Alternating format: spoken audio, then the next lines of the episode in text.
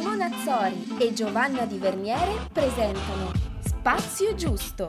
Allora, come sempre quando siamo insieme c'è un disagio di spazio che, noi non, che voi non vedete, potete solo immaginarlo, però vi possiamo garantire che c'è perché siamo abituate sempre a registrare una in Italia e l'altra in Inghilterra, quindi... Sì, anche forse siamo abituati a guardarci in faccia mentre registriamo, invece quando siamo insieme, ovviamente dovendo registrare diciamo rivolte verso un microfono sì. fa strano perché manca anche il contatto visivo che abbiamo sempre.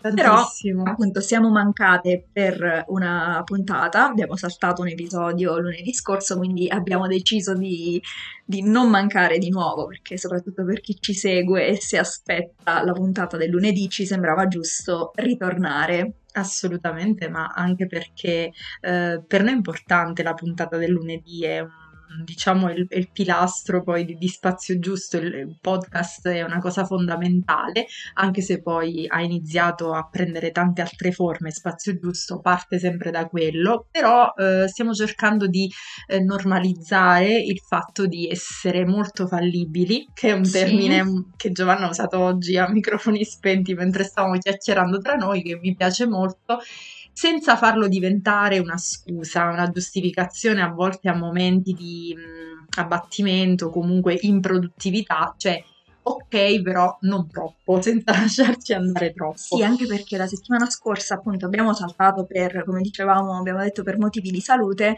e, e comunque Simo, tu ti ricordi che, che mi hai detto il martedì, vabbè possiamo registrare, far uscire la puntata sì. dopo, io ho detto Mm, no, è mm, giusto anche saltare sì. a volte se, se uno non, non, riesce per qualsiasi motivo, è importante perché è anche quello che cerchiamo mm, di fare con Spazio Giusto, quindi mostrare eh, un'umanità e un'imperfezione, perché tutti siamo fallibili e eh, si collega anche un po' all'argomento che avremmo esatto. voluto trattare oggi. Molto bene, perché abbiamo pensato, come facciamo spesso, abbiamo fatto un brainstorming, abbiamo un po', ci siamo confrontate sull'argomento da trattare, come eh, nella maggior parte dei casi è uscito un, un argomento forse che sentiamo più, più, vivo in questo momento entrambe, ed è un po' il concetto del lasciarsi andare anche allo sfogo, alla lamentela, quando c'è qualcosa che non va, perché forse veniamo fuori da un retaggio culturale che ci ha abituate, educate a, ad essere un po' retoriche, a esprimerci in modo sempre da evitare ehm, e da, da, da, da sviare eh, la lamentela come se fosse un, un, un peccato originale, come se fosse un reato perché lamentarsi è sbagliato, perché c'è sempre questa, questo controaltare del se stai bene, se sei in salute, se hai tanto, se vivi una vita, poi cosa significa? Cioè dovremmo andare ad analizzare queste cose punto per punto, ehm, però c'è sempre diciamo una contestualizzazione per la quale se hai una vita convenzionalmente accettabile che ti permette di vivere nei canoni della società civilizzata non ti devi lamentare. E il discorso è nato proprio da, da, un aneddoto in cui parlavo con una persona che aveva ricevuto una notizia non piacevole e reagiva dicendo vabbè c'è chi sta peggio, ci sono situazioni peggiori. In quel momento mi è proprio venuto spontaneo da dire non è proprio così, nel senso che ogni individualità, ogni persona eh, ha la percezione di quello che sta vivendo. È ovvio che se uno eh, diciamo si guarda intorno può sempre dire c'è chi sta peggio, ci sono situazioni peggiori, poteva andare peggio. Però così credo che non stiamo dando valore e voce magari alla nostra sensazione, emozione magari negativa di quel momento. Sì. È, è un peccato, così come forse l'abbiamo detto anche di cose eh, positive, del fatto che ci confrontiamo molto, guardiamo quello che succede intorno e se una cosa non è bellissima e non luccica come quella della persona accanto a noi, non ci sembra così bella, allora anche quello di brutto che ci succede, se non è così brutto come altre Vero. cose che succedono, allora perde valore. Forse non è sì. così. Mm, eh, ci piacerebbe parlarne anche con voi e sapere cosa ne pensate voi. Sicuramente non è eh, bello vivere lamentandosi in continuazione, però non è solo quello, nel senso a volte eh, non è solo lamentarsi, anche analizzare quella che è la propria condizione e esprimere il modo in cui ci si sente eh, con gli altri, perché a volte non lo si fa perché pensi che l'altro non voglia o non possa ascoltarti o aiutarti e a volte questo è peggio perché appunto parlavamo di, di, di, una rete di supporto mm. e la rete di supporto serve proprio nel momento in cui noi abbiamo bisogno eh, di appoggiarci a qualcuno, di una spalla su cui piangere in maniera figurata, magari vogliamo farlo davvero e a volte è importante averla perché poi certe volte l'abbiamo detto, non, non sempre si parla o si condivide con gli altri perché si vuole un consiglio o una soluzione, a volte lo si fa semplicemente per eh, togliersi un po' quel peso, per alleggerirsi e dividere quel peso con qualcun altro altro. Assolutamente eh, mi viene anche in mente una cosa, proprio mentre chiacchieravamo con questa persona a noi vicina, a noi cara, ehm, a me è venuto spontaneo usare l'espressione ehm, liberati un po' del fardello, perché parlavamo un po' di come ci stavamo sentendo in quel momento e, e la persona in questione ha detto mi sento appesantita dalla giornata, dal cumulo di pensieri, di, di emozioni che ho. E io ho detto proprio prova a darlo anche un po' a noi, cioè divide, dividilo, condividilo un po' con noi, che è una cosa che credo si impari molto in terapia. Cioè, mm-hmm. ho notato la differenza tra me e Joe che abbiamo affrontato percorsi eh, di psicoterapia e, e tra chi non lo ha fatto. Parliamo tantissimo tutti, anche chi parla poco per indole, parla prima o poi, però non sappiamo proprio esprimerci e la terapia ti insegna, secondo me, questo di, di prezioso, di importante, cioè ammettere dentro le cose che dici quello che senti, quello di cui hai bisogno, cioè ti insegna anche a riconoscere un peso, un, fardello e eh, a condividerlo che non significa buttarlo addosso a un altro, mm-hmm. quello è un atteggiamento poi molto distruttivo, anche un po' o narcisista o egoista, ma proprio a distribuirlo davanti a una persona che in quel momento ti sta dicendo ci sono, me lo prendo un po' se vuoi, caccialo fuori perché lo possiamo trasformare. infatti abbiamo fatto anche una metafora molto bella della testa che sembra avvolto un forno a, eh, a temperatura altissima dove i pensieri lievitano. Quando poi li cacci fuori basta una ditata e si sgonfiano.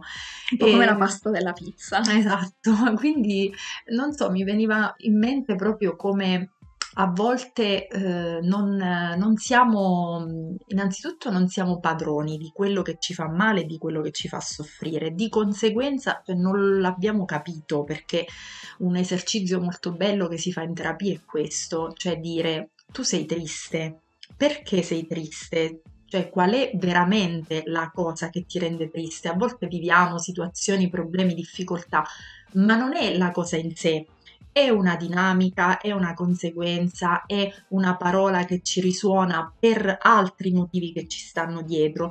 Cioè, proprio un lavoro di archeologo, cioè da scavo, scavo, scavo continuo famoso mondo interiore che abbiamo un po' preso in considerazione in alcuni discorsi che abbiamo fatto di recente. E um, chi ci sta molto dentro, chi si abitua a starci molto dentro deve secondo me a un certo punto avere una guida su come si, si, si bisogna orientarci nella nostra interiorità perché c'è chi non ce l'ha proprio questa abitudine, c'è chi ce l'ha ma ne resta vittima, cioè resta intrappolata dal, dalla propria interiorità senza saperla mai arredare, senza saperla mai un po' ripulire quindi la lamentela, quando è fine a se stessa, è un gran problema. Quando è una porta girevole per iniziare a fare qualcosa, ma secondo me va proprio benedetta, sacrosanta la lamentela. Sì, è un po' tirare fuori anche per eh, ridimensionare alcune cose, perché alcune cose quando restano dentro Mm, appunto a un certo sì. punto eh, prendono una forma molto più grande proprio perché non hanno una via d'uscita. Nel momento in cui escono a contatto con, con l'aria, a contatto con quello che c'è fuori, la forma cambia. quindi a volte è anche importante. Mi rendo conto che spesso eh, c'è chi non lo fa eh, proprio perché mm, ha paura forse di, di, mm. condividere con altre persone quello che è un malessere, a volte che può sembrarti anche banale certe volte, oppure a volte non lo fai perché pensi che se non parli di certe cose, se non le dici ad alta voce, non sono poi così vere, non sono poi così dure e pesanti. Invece certe volte eh, non è così, tirare fuori qualcosa eh, lo rende forse più leggero, magari come dicevi tu sulla porta scorrevole è un primo passo mm. eh, per provare a cambiare quella che, che, è la situazione. Poi ci sono anche alcune cose che magari non sono risolvibili, però anche a volte parlarne e tirarle fuori è anche importante mi rendo conto che è successo anche a me, ci sono alcune situazioni che sono così come sono, non le puoi cambiare, non, non le cambierai parlandone con, con, un amico, con un collega, con un parente, qualsiasi cosa, e però eh, la condivisione ti fa sentire meno solo in quel, in quel pensiero, in quel problema, dice ok, ne parlo con qualcuno, perché a volte c'è solo bisogno di parlarne, appunto, non per forza per far trovare all'altro una soluzione al no. tuo problema. Infatti mi viene in mente anche l'idea, prima parlavamo di rete di supporto, in queste festività, perché stiamo registrando nel weekend di, di Pasqua, essendosi riempito un po' il, il paese dove, di cui siamo originari e Giovanna è tornata, si incontrano tante persone che fanno parte dei nostri anni di scuola, quindi di infanzia, amici d'adolescenza che non si vedono da tanto, con cui si è perso comunque il contatto, il filo quotidiano, la confidenza allora ieri sera um, ho salutato tante persone e mi rendevo conto che ripetevo in loop una risposta preconfezionata, ah, come va, tutto bene, tutto a posto, in verità esco fuori da un periodo di merda dove non è niente a posto, ma mi rendo conto che il livello di comunicazione superficiale con alcune persone ci ha abituati ad essere poi tutto sommato impla- implas- plastificati in questa sorta di, eh, non lo so, per quasi risposta automatica, non c'è mai la risposta automatica non bene, però grazie per avermelo chiesto, per esempio. No, perché cosa dice una persona che non va bene? No, tutto a posto, è proprio un modo di dire un, nel gergo è entrato, no? Anche quando non c'è veramente niente a posto.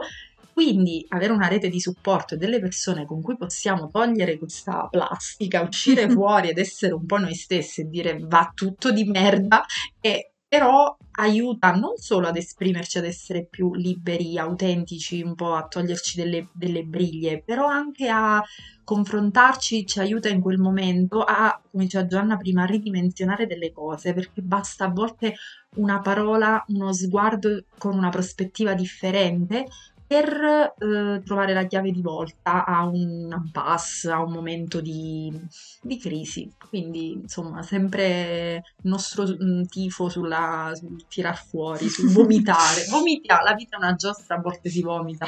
Non so dove l'ho letto, ma mi è piaciuto un sacco. Bello questo. E io vorrei portare qui nel nostro spazio una cosa, un aneddoto, qualcosa che è successa nella mia ultima seduta di psicoterapia, perché lo condivido con voi e mi rendo conto una cosa che succede spesso a me. Io non faccio fatica a sfogarmi, però eh, mi sfogo sempre nel momento in cui ho metabolizzato un po' una cosa. Cioè io non riesco uh-huh. in un mhm. momento di crisi magari chiamare un amico mentre uh-huh. sto piangendo disperata e parlare di qualcosa. Io mi riprendo prima, sì. eh, riprendo un po' l'equilibrio e poi l'affronto. Infatti la mia psicologa dice mi racconti sempre delle cose tragiche, ma molto con eh, con serenità, con equilibrio, con calma, quasi come se stessi descrivendo dall'esterno una cosa che non è successa a te. Sì.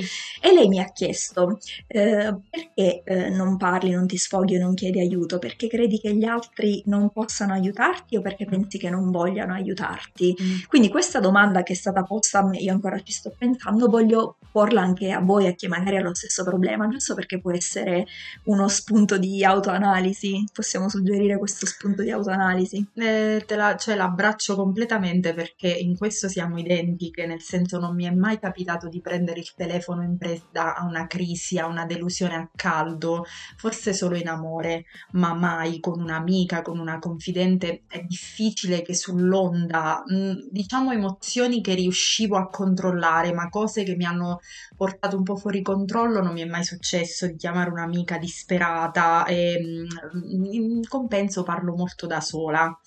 parlo proprio ad alta voce, cioè mi parlo, mi, mi bombardo con quello che sto provando, lo dico ad alta voce, però molto interessante quello che hai chiesto tu, quindi io sono super curiosa e vorrei rispondere in live.